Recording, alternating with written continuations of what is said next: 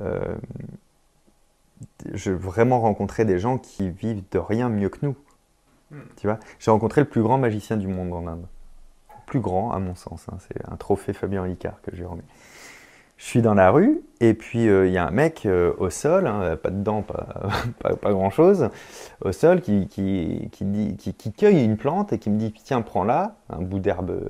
Hein. » C'est magique, quoi, tu vois.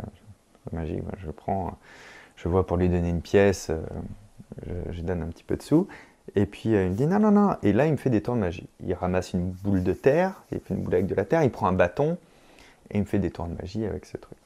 Et moi, je connais ces tours. Tu vois, je, je les connais. Et le mec, pourtant, je, connais les, je sais à l'avance les gestes qu'il va faire. Putain, il arrive à me, à me bluffer l'œil une ou deux fois. Putain, c'est fort, quoi. Et là, je vais pour lui dire euh, qu'en vrai, je connais, que je suis magicien et tout. Et j'ai eu beaucoup de recul de me dire, mais non, non, non, non. Non, lui, il est magicien, quoi. Lui, c'est, s'il ne réussit pas, il ne mangera pas ce soir. Il, te, il fait croire aux gens, aux autres Indiens, qu'il a des vrais pouvoirs magiques. Et il arrive à leur faire croire ça, tu vois. Et, et sa vie est construite sur la réussite du geste parfait. Et c'est un édenté qui vit dehors, quoi, tu vois. Donc moi, je suis bien gentil avec mes petits tours de cartes, mais c'est ça la vraie magie, quoi. C'est de se dire, ouais, le mec, il a pris une boule de terre, il a, il a cassé une branche d'arbre, et il m'a fait un trick que je sais faire quand j'ai la bonne balle que j'ai achetée chez le bon fournisseur et le bon bâton que j'ai acheté chez le bon fournisseur et que je me suis entraîné, mmh. tu vois, et que je suis habitué au même poids de la balle et tout ça. Lui, il te prend, tu vois. Et ça m'a amené beaucoup de recul, tu vois, sur ces trucs-là, sur, sur ce qu'on estime être le minimum. À un moment donné, c'est le minimum, il me faut au moins ça pour performer. Moi, non, en fait, hein, c'est qu'est-ce que tu crées, quoi, tu vois. Donc ça m'a amené ça. Tout ça pour te dire... Je me dis, euh, en deux mille, euh, fin deux mille dix, il faut que je vienne un peu plus sur Paris. Et là, je me souviens d'un gars que j'ai rencontré à Yalta, en Ukraine. Je, faisais, euh, je travaillais sur toute la côte ukrainienne. Euh, et donc, il me dit, bah, ouais, moi, j'ai des potes, ils ouvrent... Euh, c'est une troupe, ils ont racheté un petit théâtre à Paris, la Cognier des Trois Bornes. Ah, si tu veux, non, non, le contact et tout. Et je me dis, ah, bah, tiens, je vais aller les voir, ces gens-là. Parce que si je viens à Paris, il ne faut pas que je m'ennuie pendant qu'elle travaille, tu vois. Il faut que je fasse des trucs, quoi. L'inactivité me pèse, tu vois ce que je veux dire. T'es enfermé chez elle, pas très intéressant, faut que je m'amuse un peu. Et donc, je la rencontre, ils me disent « Non, non, ça ne s'intéresse pas du tout, c'est beaucoup de mentalisme. » Et en fait, c'est un théâtre d'humour. Euh, et je dis « Mais moi, ce que je fais, je crois que c'est rigolo, en vrai, quoi. Je, je fais rire les gens. Non, nous, c'est vraiment que des comédies ou du one-man show. » Et je les saoule, un peu comme le resto quand j'ai quatorze ans. Et je les saoule tellement qu'ils me disent « Tu arrêtes quand ?» Je dis le jour où vous me laissez faire cinq minutes devant vous. Ils sont quatre associés, je, je fais cinq minutes.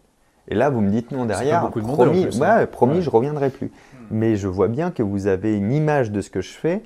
Euh, je ne suis pas sûr que c'est celle que je rends vraiment. Ils me disent ok, j'y vais, je fais un numéro de cinq minutes. Il faut c'est bon.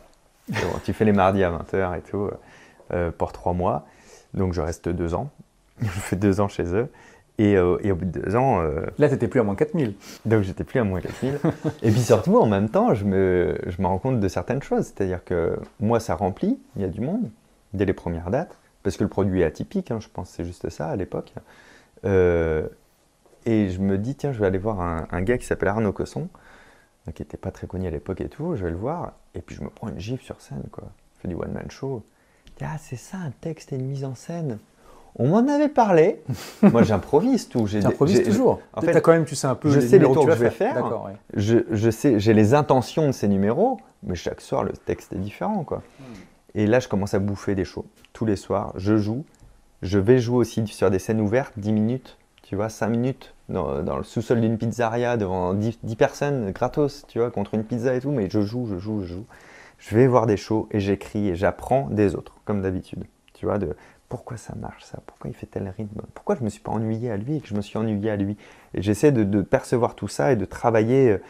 Tu sais, tu parlais de l'ikigai. Moi, je parle souvent des trois cercles avec le, le, le talent, la chance et le travail. Je ne crois pas avoir de talent plus que les autres au départ.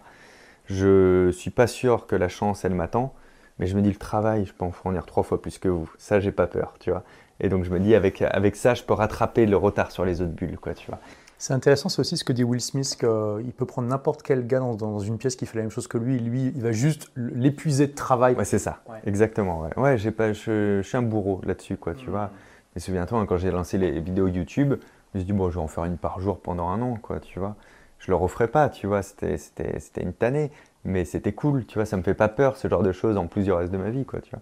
Et, euh, et donc, je, je fais ce truc, j'améliore du coup les spectacles, et cetera. Au bout de deux ans, je me rends compte que bah, ça, c'est un chemin qui me plaît bien, donc je continue à le creuser là. Euh, je suis plus du tout avec la personne euh, qui, qui habite à Paris, mais je reste à Paris, du coup.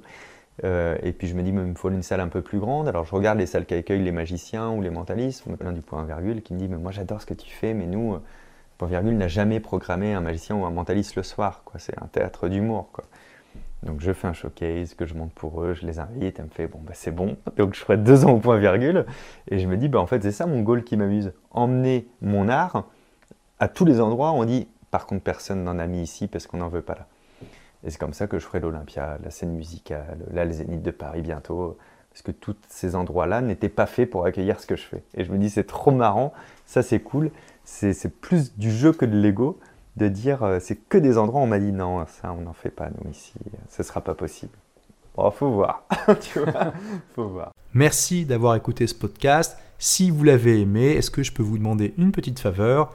Laissez un commentaire sur iTunes pour dire ce que vous appréciez dans le podcast, tout simplement. Ça aidera d'autres rebelles intelligents comme vous à trouver le podcast et puis à être inspiré tous les jours ou presque par lui. Merci et à très vite pour de nouvelles aventures.